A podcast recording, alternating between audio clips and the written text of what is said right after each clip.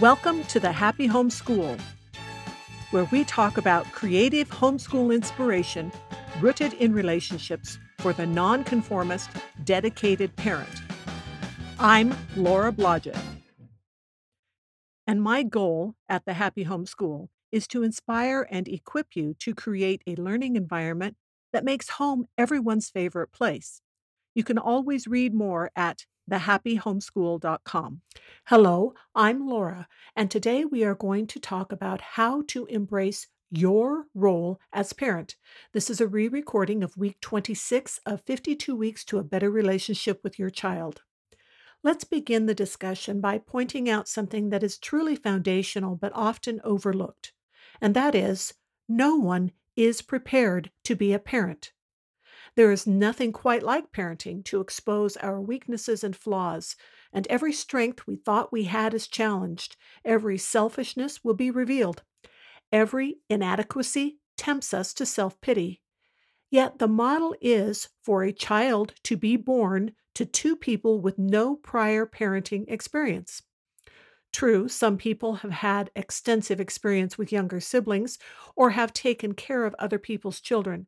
However, it is never the same as the responsibility and delight of parenthood. And while it is helpful when there are friends and family to lend emotional support and occasional live action help, the parents will bear the load of parenting. I want to talk a little bit more about the experience that people come to parenting with, even if it's not exactly parenting. I was the oldest of four children, and I grew up in what would be considered a very stable, uh, modern American family. And I got to see how my parents did things, and I know they did well overall. They made some mistakes. Even as a child, I could see that. But overall, they were a good example. However, I did not have a lot of experience really interacting with younger children and putting any of this to any sort of test before I had my own children. I did babysit occasionally and tried to apply some things, but I soon discovered that the way other families did things was not going to be easily modified by how my parents had done things as I applied them in babysitting. For another couple of examples, I have some good friends who both come from fa- large families, uh, about nine kids each, I think. And each of these ladies will tell you that despite the various responsibilities and skills that they learned, there was still nothing like the responsibility of having their own children. In the midst of all of this, you may be asking yourself, I know I did, why does it take children so long to grow up? Well, children were designed for long term care. This has a uniquely human potential for relationship with parents. It makes it possible for families to grow together in ways they would not if children were out of the nest every year like little birds. And in the midst of it all, everyone comes to parenting with different advantages and disadvantages. We all have to learn to appropriately use our advantages and overcome our disadvantages to the best of our abilities. And no matter what background we come from, we all have an innate sense of our children needing to be nurtured and guided. Part of the challenge in knowing how to proceed is sometimes sifting through what are helpful and what are harmful cultural norms. And as parents, we should be very careful to examine that. There are those who would try to insert themselves between the parent and child relationship. And it is very useful to learn to see through the misinformation and manipulation that is used to do that to families. Along those lines, let's ask another question Will the real parent please stand up? No one human being knows how to or can care for all the children of the world. And along the same lines, there is no cookie cutter method of training or educating all the children. There are principles, but these have to be applied in creative ways. It takes knowing a child personally to get insight into his needs in the circumstances and challenges that he and the family are facing. It takes that same insight to get to know his strengths and desires. In other words, it takes a deeply relational communication to answer the most important questions of life or to help in difficult times. It takes a parent. If you love your children and honestly want what is best for them, give yourself the benefit of the doubt. Give yourself room to learn and problem solve because this is obviously how it is set up, especially for the first time parents. Then keep in mind that you are always parenting any given child for the first time. This means a couple of things. You may be parenting your fifth or your seventh child, but it is the first time you are parenting that child. Along the same lines, when people might have a superior attitude towards their ability over yours, they have never parented your child.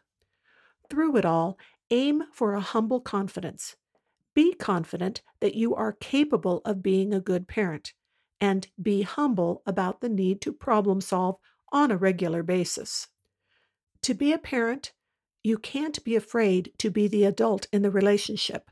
Don't confuse adult adult relationships with parent child relationships. Children are not little adults to be given all the same personal freedoms.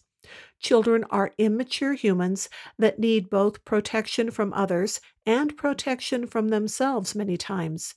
A parent is uniquely allowed to interfere with a child in ways that would not be at all acceptable between adults. I discuss this more in an article that I wrote called The Limits of Libertarian Ideas for the Family, and you can find a link for that on the website in the transcript of this podcast.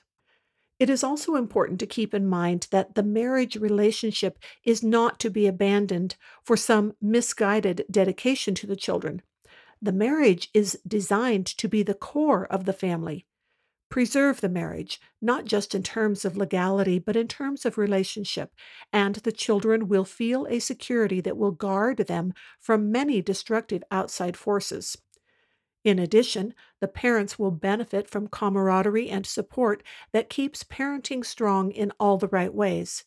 There is a blend of priority to the marriage relationship and the priority to care for the children that will serve the children optimally. Obviously, there are some who have real and legitimate challenges with marriage. Those issues must be counted among the disadvantages that must be dealt with as a parent. But such individual situations do not discount the importance of good relationship between parents. As a parent, you must learn to take mistakes in stride. When you make mistakes, don't beat yourself up over it. Don't get sucked down into the muck over it, and don't keep apologizing to your children. In fact, save the apologies to your children for really important mistakes. They don't need to know every little thing you are second guessing yourself about. Also, don't feel guilty for getting angry. It is not the anger, but what you do in response to it that is important. Anger is always something that should be used to help you evaluate the situation. Why are you feeling angry? Is it because you are tired and need to adjust the schedule? Or, just as likely, is the anger a signal that there is a real issue with the child that should be addressed? but then don't address the issue in your anger. Step back, take a deep breath, and deal with it in a rational way. You should regularly remind yourself that you do have more parenting experience and motivation to be a parent than your child. Have honest discussions and don't be afraid to say when you don't know something, but rest assured that you know a lot more than your child. You have experience and insight just from being a parent. An important bookend to the discussion is that you need to enjoy being a parent. Don't be intimidated by some people or misguided by circumstances into letting someone else take over your role as parent. If you leave margin in your schedule for organic relationship growth, if you have a routine that gives priority to family relationships, and if you want to enjoy your children, you will be the parent your children need. Savor the moments and the opportunities. Enjoy being a parent. Make sure you have signed up for the Dangerously Helpful Homeschool Dispatch. When you do, you will receive my best 25 homeschool tips. Now go out there and Have fun creating a fantastic homeschooling experience for you and your children.